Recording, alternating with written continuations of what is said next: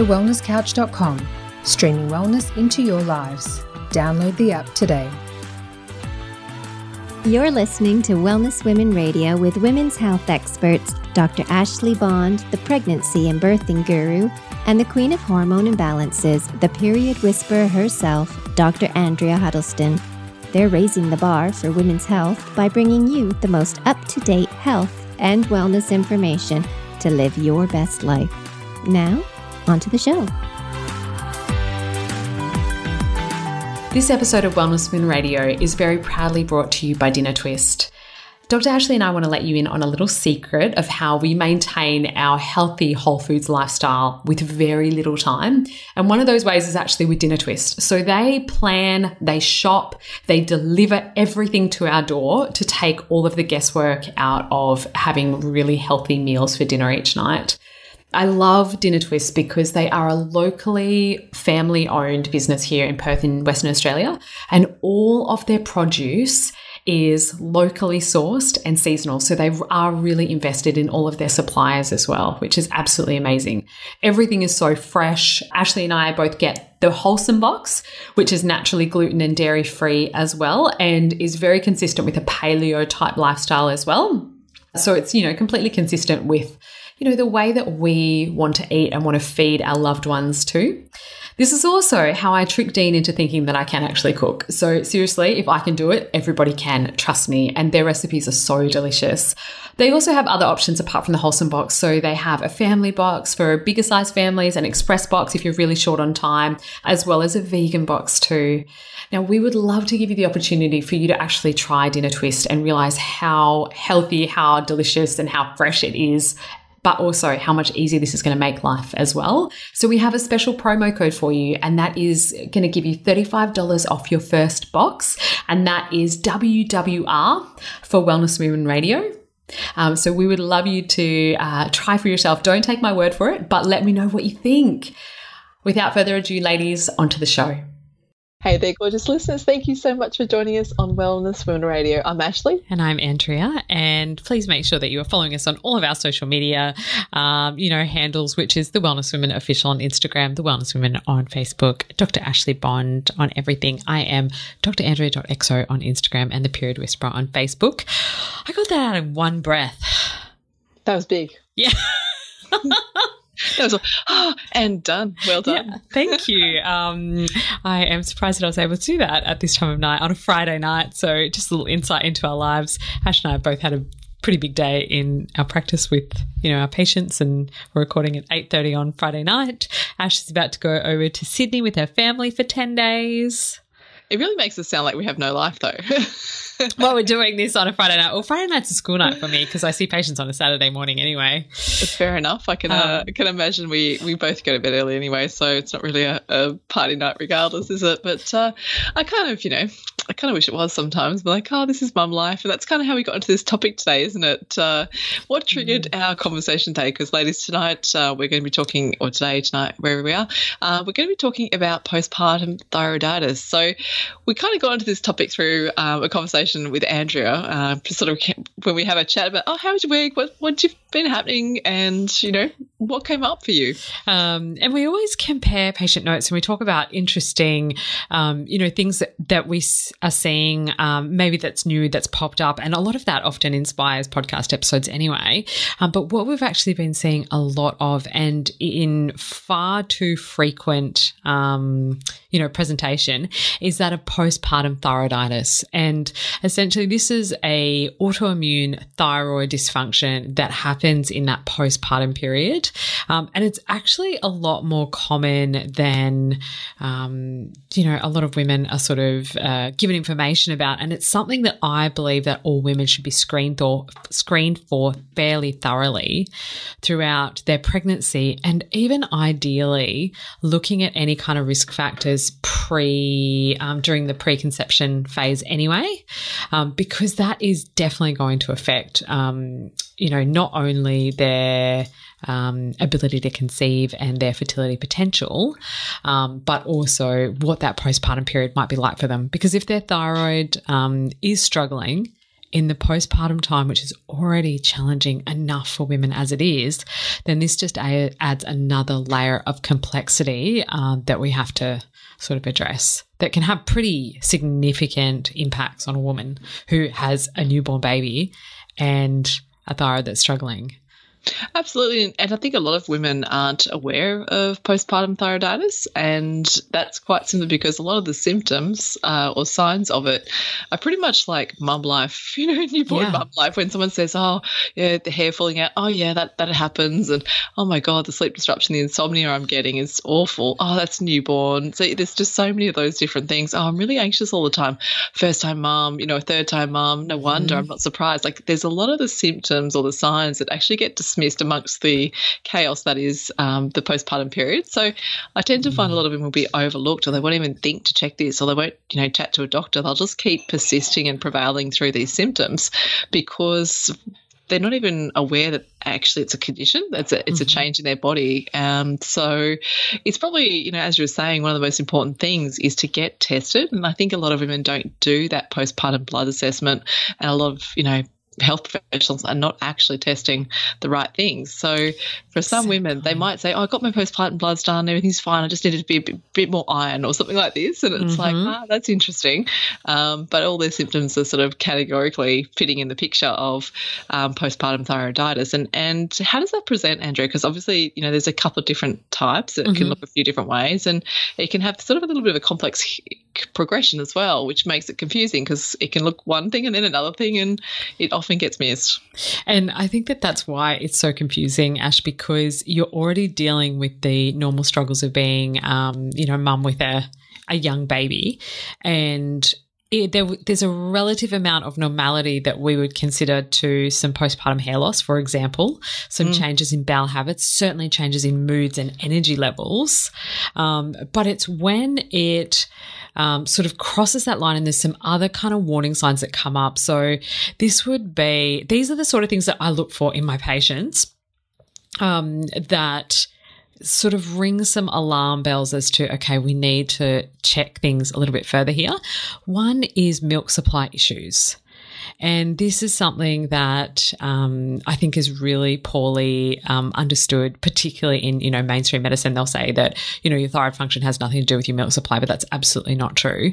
Um, and it's one of the things that we always check when there is supply issues um, that we've ruled out everything else. So, um, you know, we've made sure that it's not from anything else that mum's doing. All the hormones and everything are all completely fine. She's eating enough. She's doing all the other things to help improve her milk supply. We might even be using products that are um, traditional, like galactagogues, to make her um, or to help her with that milk production. If we've checked baby, baby's latch and everything is absolutely fine. There's no um, other factors that we can put that down to, and yet still she's struggling.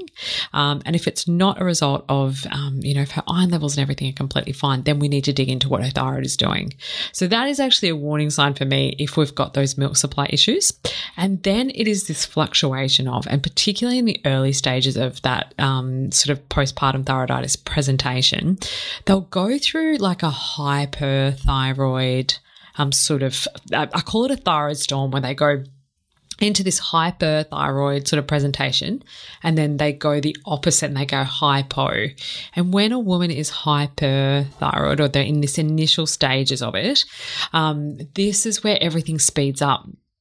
So she might be anxious, she might be sweaty, um, she might have some weight loss all of a sudden as well, which, um, you know, a lot of women are pretty happy with um, in that postpartum period. But when it happens rapidly and suddenly, um, we need to sort of pay attention to that. Um, and any kind of uh, postpartum weight loss, we want to do in a really gentle sort of controlled way as well. Um, so what are the other symptoms of hyperthyroidism? So it certainly could be the hair loss, the sweaty palms, the, you know, it could be night sweats, it could be diarrhea, um, palpitations, Um, and all sorts of mood changes, but anxiety is a big one. So for women who don't typically have, you know, aren't typically anxious, and this is all presenting, then that's going to ring some alarm bells for me.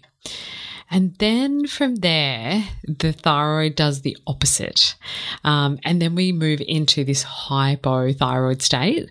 Um, and the reason why that happens is because um, the irritability of the thyroid that happens during the hyper stage, when everything is happening too quickly and moving too fast, then it's almost like it kind of burns the system out.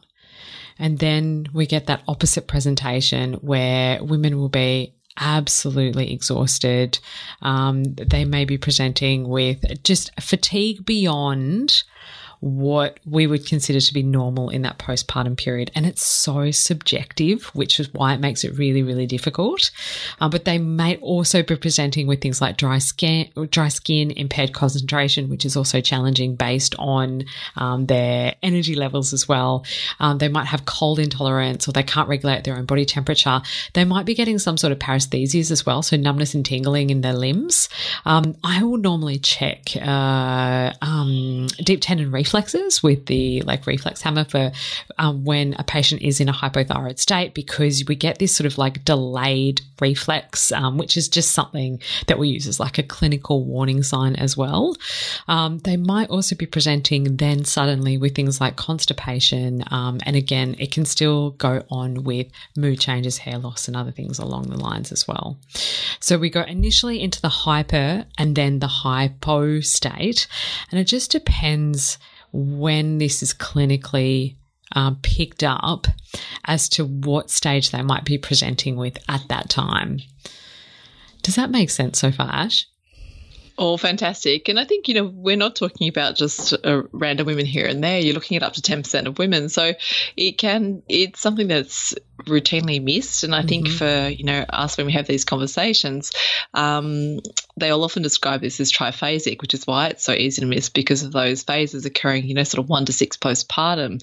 And, um, you know, one to six months, it's a kind of a very general window, isn't it? Mm-hmm. It's not like you can put a finger on it, and it's often um, sort of slow, and in the sense that because of that timeline, it makes it a little difficult. So being aware of all those symptoms you've just described can help women start to put together a bit of a clinical package themselves, you know, mm-hmm. like tick the boxes and go, hang on, actually, you know, I've got four out of six of those things right now. Maybe I need to get checked. And I, I think that's the conversation we need to have, is if you haven't been talking about this, if women around you don't know about this, if you notice your friends struggling a bit and making some complaints or comments about certain things, um, maybe this is a conversation you can have and say, hey, I was, you know, listening to this podcast and I'm talking about postpartum hypothyroidism, and um, have you have you heard about that? And for a lot of women, they'll just be like, no, it's not a common conversation. Mm. I find it even in mum circles, and I'm right in the thick of those circles, and I, I find it interesting that um, very few women actually know about this. So really that's what this podcast is tonight is about, is even just to bring it to your attention, um, to ask that question, should I be tested? Gosh, I've never, never had my thyroid tested. Um, maybe it's a good idea to do that,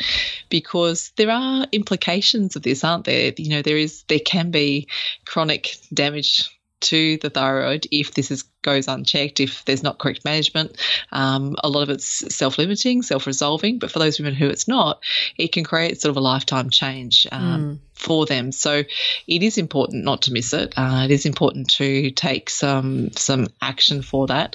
And there are some clinical sort of pre-existing conditions that can put you at an increased risk. So Andrea, run us through some of those things that um, sort of put us at increased risk of um, mm. P P T.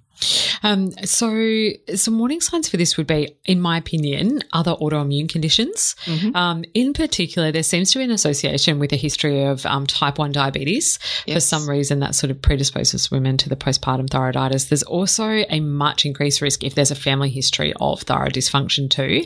But if any time in their history they've ever had elevated thyroid antibodies, this is something to watch for. Um, mm. And I do think that it should be tested routinely um, in women in part of a postpartum, um, you know, general screen, but it's definitely not something that is done. Um, I like to look into this for, again, any of my patients who have any kind of predisposition to a um, autoimmune condition, but also if there's been any thyroid changes pre or during pregnancy. So as part of a routine prenatal check, usually women will have their T S H tested, so their thyroid stimulating hormone, which, um, you know, if uh, those of you who are listening who've listened to any of our um, other podcasts on understanding thyroid hormones or um, the ones we've done on Hashimoto's or Graves' disease, you'll understand that thyroid stimulating hormone is not actually produced. It's not a hormone that is governed by the actual thyroid gland. So it's produced by the pituitary gland in response to how much um, T four and T three are produced within the system. So how much can be detected in our body, and the pituitary gland will then regulate the thyroid stimulating hormone in response to that. So if it detects that there's lower levels of T four and T three, then it will increase the production of T S H. So our T S H increases, which then actually slows down our thyroid function, which puts us into a hypothyroid state. So the thyroid and understanding its, um, you know, biochemistry and, act- and everything is actually super complicated, but it's a very normal consequence during the first trimester for women to go through a relative state of hypothyroidism. Because um, in that first trimester, um, the bub will be reliant exclusively on the mum's thyroid gland for its own thyroid hormone production. But then in that transition into the second trimester or around, you know, somewhere sort of from twelve weeks onwards, then the developing bub has got its own fully functional thyroid gland. So then it doesn't require mum's thyroid hormones um, to regulate its own, which I think is just so fascinating that it has this teeny tiny little fully th- functioning thyroid gland at around twelve weeks. Um, so we should see at that stage women's thyroid glands re-establishing some sort of normality. But what tends to happen is um, in that first trimester, if um, depending on the stage at which they're um, Um, you know, first trimester blood tests are done, if that T S H does go up a little bit beyond what, um, you know, would be a normal reference range, everyone freaks out and puts them on thyroxine, which is obviously um, a hormone replacement therapy um, that women, uh, you know, essentially are expected to stay on through their whole pregnancy, but sometimes they might take them off in the postpartum period, sometimes too soon um, or in a way that is, you know, destructive for their system, or they're just told to stay on, you know, their thyroxine for the rest of their life essentially. And I've lost count of how many women will come in who are taking thyroxine. They don't even remember why they're taking it, but they knew they know that they were put on it during their first trimester. So sometimes Sometimes during that time, we watch and wait and just make sure that those levels don't go too crazy, because normally they will completely re-regulate in that first trimester. It's just fascinating because it's it's frequent. It's really, really common mm. where they say, oh, you know, it's um, thyroid hormones are low and yeah, like you said, everyone freaks out. And I think you've said what, what I generally say, well, look, it's really interesting because the thyroid hormone is the only hormone not made by placenta. So, you know, like just hold on because your yeah. body's going to have to enlarge the thyroid. It's a, it's a natural response to mm-hmm. the stress it's under right now. Um, so let's just see which way it goes. And uh, majority, like you said, will re-regulate and adapt once baby's thyroid function kicks in. So it's just really, really clever. It's almost like people just ignoring biology lesson one, one oh one on the thyroid. thyroid gland when you actually start to medicate or, or introduce change before you've had a chance to see whether that regulates. So, um, yeah, I just think that's really cool. I know, it's fascinating, right? Um, the body never ceases to amaze me. Now, in no. saying that, if there was um, even a subclinical hypothyroid state prior to conception, that is something that I would absolutely be actioning then and there. Now, this doesn't necessarily mean jumping straight into the use of, um, you know, synthetic thyroid hormones or thyroxine, but we'd want to be working on supporting that thyroid function um, to be as healthy and as functional as possible before um, conception takes place. And I'd absolutely be monitoring that very, very closely. So I do think that any of those potential changes do increase the risk of the postpartum thyroiditis, Um, obviously in that postpartum period, and particularly if women are playing around with their thyroxine dose or um, maybe they're taken off their meds too soon or something along those lines that then puts a lot of stress on the body, um, that can definitely increase the risk factors um, too. But any kind of hints for some sort of change in the thyroid function, even in the prenatal, the preconception phase, would make me just want to be very careful of monitoring in postpartum. Um, and I'd normally try try and check it at about six weeks. Um, and then if um, everything's all fine uh, or, you know, also if there are symptoms that tend to pop up, then you definitely want to be doing testing by twelve weeks, because usually you'll see um, some sort of changes within that first sort of three months um, postpartum. Um, but generally, um, if a woman's going to have it, it'll pop up sort of within that six-month window. Mm, and do you find that it's helpful sometimes for sort of six or twelve-month follow-ups if there has been sort of a known risk factor? Oh, absolutely. Mm. And um, usually they say that postpartum thyroiditis will resolve itself um, in the twelve to eighteen months um, following the either, um, you know, that postpartum period or that initial diagnosis. Mm. So there is this relative state of regulation, but I don't think that just happens miraculously. Um, and I do think that there is, um, you know, a, quite a high number of women. So, you know, it, there's usually statistically about thirty percent of the women who do have that initial diagnosis will go on to have um, like hypothyroidism typically ongoing from that as well. So mm. it's worthwhile testing, checking, monitoring, and just making sure that it's addressed appropriately so that it doesn't become something that's ongoing, because, um, you know, even just if we look at um, pregnancy and fertility, thyroid dysfunction is dramatically, um, will dramatically affect fertility potential, mm. not to mention lots of other things. Yes, absolutely. So if we are concerned about this, or if we've had a test that shows that there are elements indicating that postpartum thyroiditis, we obviously know that the medical professionals will try to, you know, influence the thyroid function with any other number of measures. We always go a different direction. I think you and I both say the same thing. I'm like, let's let's look at a healing process first before we consider replacing, you know, thyroid hormones. So what are your key recommendations? It's a bit like interviewing you today. I love it. I'm kind of, I feel like I'm just like, I, I'm also going to, you know, have my two cents. But I'm like, I actually just love hearing you talk about this. Um, because you're always so knowledgeable. You're always so knowledgeable. I really enjoy oh, having geez. chats about it. Um, so what are your key recommendations for women with, um, you know, an indication for P P T? Okay. So um, first and foremost, we're going to do proper testing to make sure we've got a proper um, sort of understanding. I don't even want to say diagnosis, but just we know exactly what what's happening, so that then we can sort of treat that accordingly. Um, and first things first, and, you know, it's almost like first principles. We're always going to look at ways to support um, just overall stress reduction. Now, I know that that might sound, um, uh, you know, almost patronizing to a woman with a young bub who is not sleeping, but the first thing we've got to work on is, is there any way that we can support sleep? Um, is there any way we can, you know, help mum to be a little bit more supported at home anyway, any way we can take stress off her system? Because remember, the thyroid is also a slave to your adrenal glands. So, Ash, this is where I'm going to throw it back to you and ask you, what are your best tips for sleep for struggling mothers? And there may not be any answer to that, but do you have any ideas? Honestly, no. Okay. You know, having yep. been through the roulette twice uh, with different sort of scenarios, different experiences, it's such an interesting thing to say. Um, there's a there's a tried and tested method. I think the key yeah. is just catching catching sleep when you can. Um, I know that with uh, my first pregnancy, you know, the postpartum experience, it was really hard once it became quite adrenalised with a, a heavily broken sleep pattern. It was almost like I was just running and buzzing the whole time on that sort of mm. adrenal stress. And even when I wanted to sleep, I couldn't. And it was this kind of uh, vicious cycle of being really like too sort of wide but tired but mm-hmm. unable to get the rest and recovery I needed. And um, I, I think my general, you know, recommendation to all new mums is just sleep when you can. And, that, yeah. and it really is that sort of simple, in the sense that if you are able to even just power naps, you know, when your baby's sleeping, you're still catching, you know, valuable restorative sleep when it's really going to sort of start to add up for you.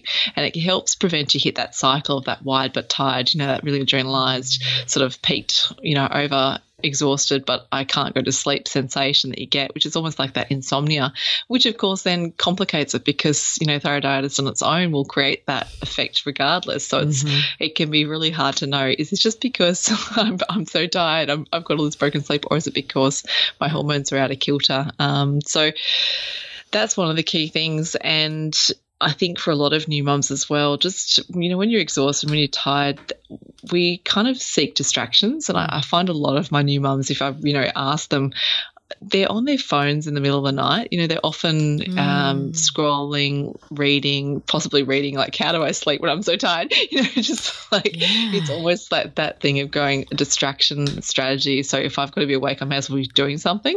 Um, so I do find a lot of mums will turn their phones on. Or I, I've, I remember one of my girlfriends receiving text messages at like weird hours, like two in the morning or three thirty in the morning. She knew my phone would be off, you know, or on silent, but um, she'd still be sending me messages. And I'm like, why are you on your phone? Oh, I was just yeah. up feeding. I was just up feeding my baby. Like that, that thing of going, I'm like, yeah, but why are you on your phone in the middle of the night? So it's actually one of my hard and fast rules. Do not touch your phone mm. in the middle of the night. You know, once you, it's that join the ten p.m. club thing. Yeah. Once you've gone to bed at ten p.m., even if you're tired, even if you feel like you need distraction in the middle of the night, do not go to tech. Don't put an iPad on. Don't put a phone on.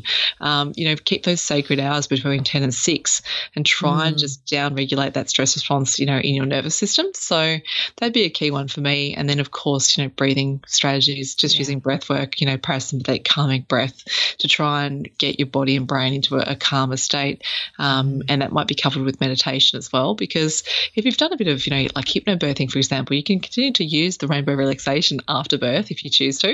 Um, obviously, I hated hearing it again and again, but it just, it just reminds you how effective it is. So you yeah, go and find cool. yourself another little um, guided meditation uh, audio that can help you. So rather than turning, you know, a, a light source on, just hit play on a on an audio and listen to a meditation rather than read something and stimulate your brain. Um, something that, and obviously I can't speak from personal experience here, but something that works really well for a lot of my patients, and often this is when there's only one bub in the picture, so their first child. I'm not sure how they'd manage it with more than one, but um, we try to get mum to go to bed when she's, and I know this sounds strange, but when she's tired and not wait for the second wind. And that might mean that she is going to bed at seven thirty at night and dad is doing um, the bedtime, you know, routine with bub.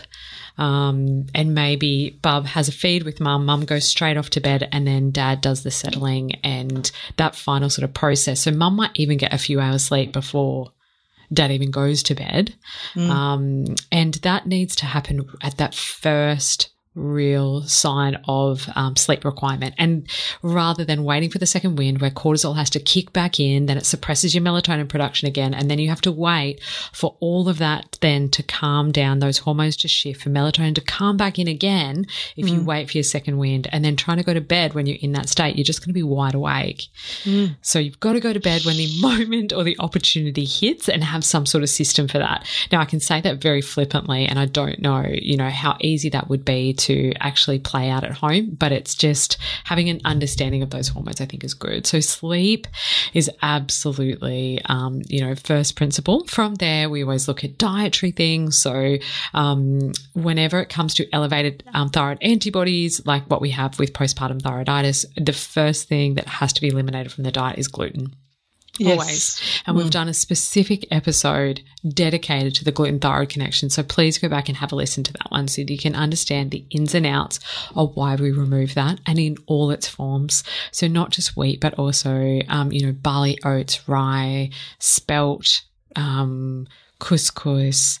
Uh, what else um, is gluten in? In forms of grains. Um, Ash, I. No. That's, I, I, I mean, think that's just, a fairly always just say good. The big ones are the obvious yeah. ones. And most people, when you just do a little search on gluten-containing um, grains, it's pretty quick mm-hmm. to see like, oh, tick, tick, or, oh, hang on, I have that as well. Because oats can have, you know, gluten in them as well, mm-hmm. unless you're choosing the gluten-free option. So um, definitely, you know, reducing that stress on the thyroid um, through diet is is imperative. And you've also got then, you know, along the same line, be thinking of, okay, what have I got to take away, but also what have I got to add in? Mm-hmm. So there's obviously things like um, thyroid cofactors, and those uh, things like selenium, vitamin D, zinc, iron. These are all, you know, absolute essential requirements for proper thyroid physiology. So mm. if we are deficient, you know, classic postpartum uh, depletion. You know, we're, we're dealing with some low iron state in that, you know, initial postpartum mm-hmm. phase, then these can also be triggers for, you know, advanced um, changes in thyroid function. So, and Ash, I'm always a bit suspicious that um, I wonder if the iron depletion that happens sort of in the later stage of the pregnancy and also potentially at birth as well is something that then can make women a little bit more susceptible to this. But also women tend to, as soon as bub arrives, stop their prenatal. Mm-hmm. And that could have just been giving them some of those cofactors, even in smaller doses. But it usually does contain, you know, your zinc, selenium and iodine and your B complexes as well. And often women are taking some sort of iron too, which, you know, in that postpartum period probably all goes out the wayside um, mm-hmm. or, or out the window. So those are really, really critical. And we do know that in most of our soils, um, they're really deplete of iodine. So it's something that we keep a close eye on. But before supplementing with that, I probably want to do like a urine iodine test, just because if they've got elevated antibodies, we want to be really, really careful. Mm. Um, so um, you're absolutely right. All of those cofactors are critical. Um, I'd also look Look at things like vitamin A and vitamin E if need be, um, making sure they're taking a really good quality magnesium. And I like to use Chinese herbs to calm the immune system. Um, that will have almost like a, because um, we need to not only address the regulation of the thyroid function, we need to make sure that your T four can then convert into your T three properly, so it can actually be utilized by your all your peripheral tissues. So we obviously need adequate liver health for that as well. Um, we need vitamin D for that too. We need magnesium to help with vitamin D and vice versa. Um, but then we also need to address calming the thyroid and the immunological response to that. So we need something that will also help to bring down the thyroid antibodies too. So those important food eliminations are important. And if gluten is not doing the job, then we look at some of the other problematic things that could be in the diet, like dairy products. For some women, eggs could be a trigger. It could be other grains. It could even be nightshade vegetables, for example. So before we put women into like a full autoimmune protocol type diet, which would be really quite tricky to do, you know, Um, while they're trying to feed a newborn and everything else, um, we'd go for the big ticket items first in terms of the elimination, which of course is the gluten. Um, and then and as soon the, as you start talking about immune system as well, you're looking at gut function, aren't you? So yeah. For me, it's always, you know, simple postpartum approach is that idea of um, postpartum recovery, bone brothing, collagen, mm-hmm. like all of these beautiful soothing healing, which not only has a great recovery on anyone who's ever been, you know, put through Uh, a major trauma, whether it be birth or or whether it be a surgery or anything like that. I always sort of say, like, approach it the same way. See, your body is now requiring the base points, the, the base building blocks for recovery. Let's help you recover really well. And a lot of that's actually geared towards really good gut function, which is interesting. So, you know, that whole gut immune um, it, connection is paramount to helping with this autoimmune response. And I will always um, recommend supplementation with probiotics uh, mm-hmm. to, you know, enhance that. And if you, you know, can heal things like that sort of leaky gut effect, then uh, that can have a, a really positive impact on thyroiditis. Um, and just, you know, calming down that overreactive immune function as well, mm. which I think is mm. really beneficial. Um Okay, so we've talked about uh, sleep, we've talked about food. Um, women will often jump on the bandwagon of adding heaps and heaps of leafy greens, um, which is amazing, but just make sure with the cruciferous vegetables that you're cooking them rather than having them raw, um, just because they can be a little bit of a goitrogen. So um, that would just be the caveat on that. Um, we're adding in the thyroid cofactors like we've mentioned. Um, we're adding in anti-inflammatory strategies like the bone broth, the probiotics, Um, the food eliminations. We're making sure we're consuming lots and lots of protein because that's essential for regulating thyroid function. Um, Good quality fats, high omega threes. Absolutely, yeah. Um, and... So we've talked about that, that, that. I think that that covers it, Ash. Mm. Um, and then I would regularly monitor symptoms and lab tests just to make sure that we're responding and heading in the right direction and that mum is starting to feel better as well and mm. that milk supply is improving and bub's happy and well fed. Love it. So, ladies, that's a really good sort of run through of postpartum thyroiditis. I think, you know, you're giving yourself lots of uh, strategies there. If you even take a couple of those, you're moving the right direction. Um, obviously, it's, you know, key to test. So if you haven't had any blood testing, if you haven't, uh, you know, consider this as a cause for some of your symptoms, then now's the time to go and do that. So find yourself a good, um, you know, functional practitioner or, you know, a good G P who knows how to run these bloods, and make sure that you're getting tested. And then after that, um, before considering the intervention with synthetic hormones, consider some of the lifestyle strategies and just see if you can get your, your thyroid function um, improving without any artificial, you know, addition. And then, you know, if that's still something that's unchanging, you've always got that there to use. So I sort of always say to people, like, it's like use the the first tools first, meaning mm-hmm. that don't go in there with a flamethrower if you could just use a match. Yes, like, absolutely. It's like this idea of like, you don't need to, you know, try and burn the house down. You just need to, you know, start the fire, or in this case, calm the fire down with our great lifestyle strategies. So, um, yeah, first things first is my, my general approach to a lot of things when it comes to health is uh, let's just start with the first things and mm-hmm. see what comes from that, and then uh, and then retest. So, Uh, Excellent. Is there any risk to waiting? Um, in your, because that's always the question that people ask. Well, if I mm. if I wait, you know, could could things get worse? Just just quickly cover that, because I think it's an important one to yeah. answer. Um, I think that um, most of the medical management when it comes to um, postpartum thyroiditis is is essentially what they call expectant management. So they would sort of just wait and watch, um, and they normally would not intervene unless there's changes to the T four and T three hormones. Um, so even if the T S H goes through the roof and you've got, um, you know, antibodies in the thousands, then medical management for it doesn't usually come in unless the T four really drops, and mm. in which case they would add in thyroxine. Um, that's normally sort of the protocol. So um, expectant management is something that is, um, you know, the most common treatment um, with some sort of thyroid hormone. So I would just watch, monitor, uh, try what you can first, like some of the things that we've talked about, but also um, I would be checking quite regularly. Beautiful. All right. Love Excellent. It. So nice nice little one for all the uh, mamas to be, or the, the mamas who are. And uh, these are the things about women's health that we love talking about. So if you are listening and there's a topic you're curious about or haven't heard us talk about, or you think that, you know, you, it's time for us to rehash something we've done in the past, shoot us a message, let us know, because we love uh, answering your questions. We really do enjoy doing this for you guys that are listening, because uh, for us it's just, it's fun. It's learning. We're constantly upskilling anyway. So if we can add something into your, um, I guess, you know, little toolbox of tips and tricks for your general family health, then let us know. Uh, so, ladies, you've been listening to Wellness Women Radio. We are the Wellness Women, Doctor Ashley Bond and Doctor Andrea Huddleston. And until next week, oh, we're raising the bar for women's health as well. But until always, next week, always, always until next week, be well. This has been a production of the wellness couch dot com. Check us out on Facebook and join in the conversation on facebook.com forward slash The Wellness Couch. Subscribe to each show on iTunes and check us out on Twitter. The Wellness Couch, streaming wellness into your lives. Whilst The Wellness Couch presenter endeavor to provide accurate and helpful information to their listeners, these podcasts cannot take into account individual circumstances and are not intended to be a substitute for health and medical advice from a qualified health professional. You should always seek the advice of a qualified health professional before acting on any of the information provided by any of The Wellness Couch podcasts.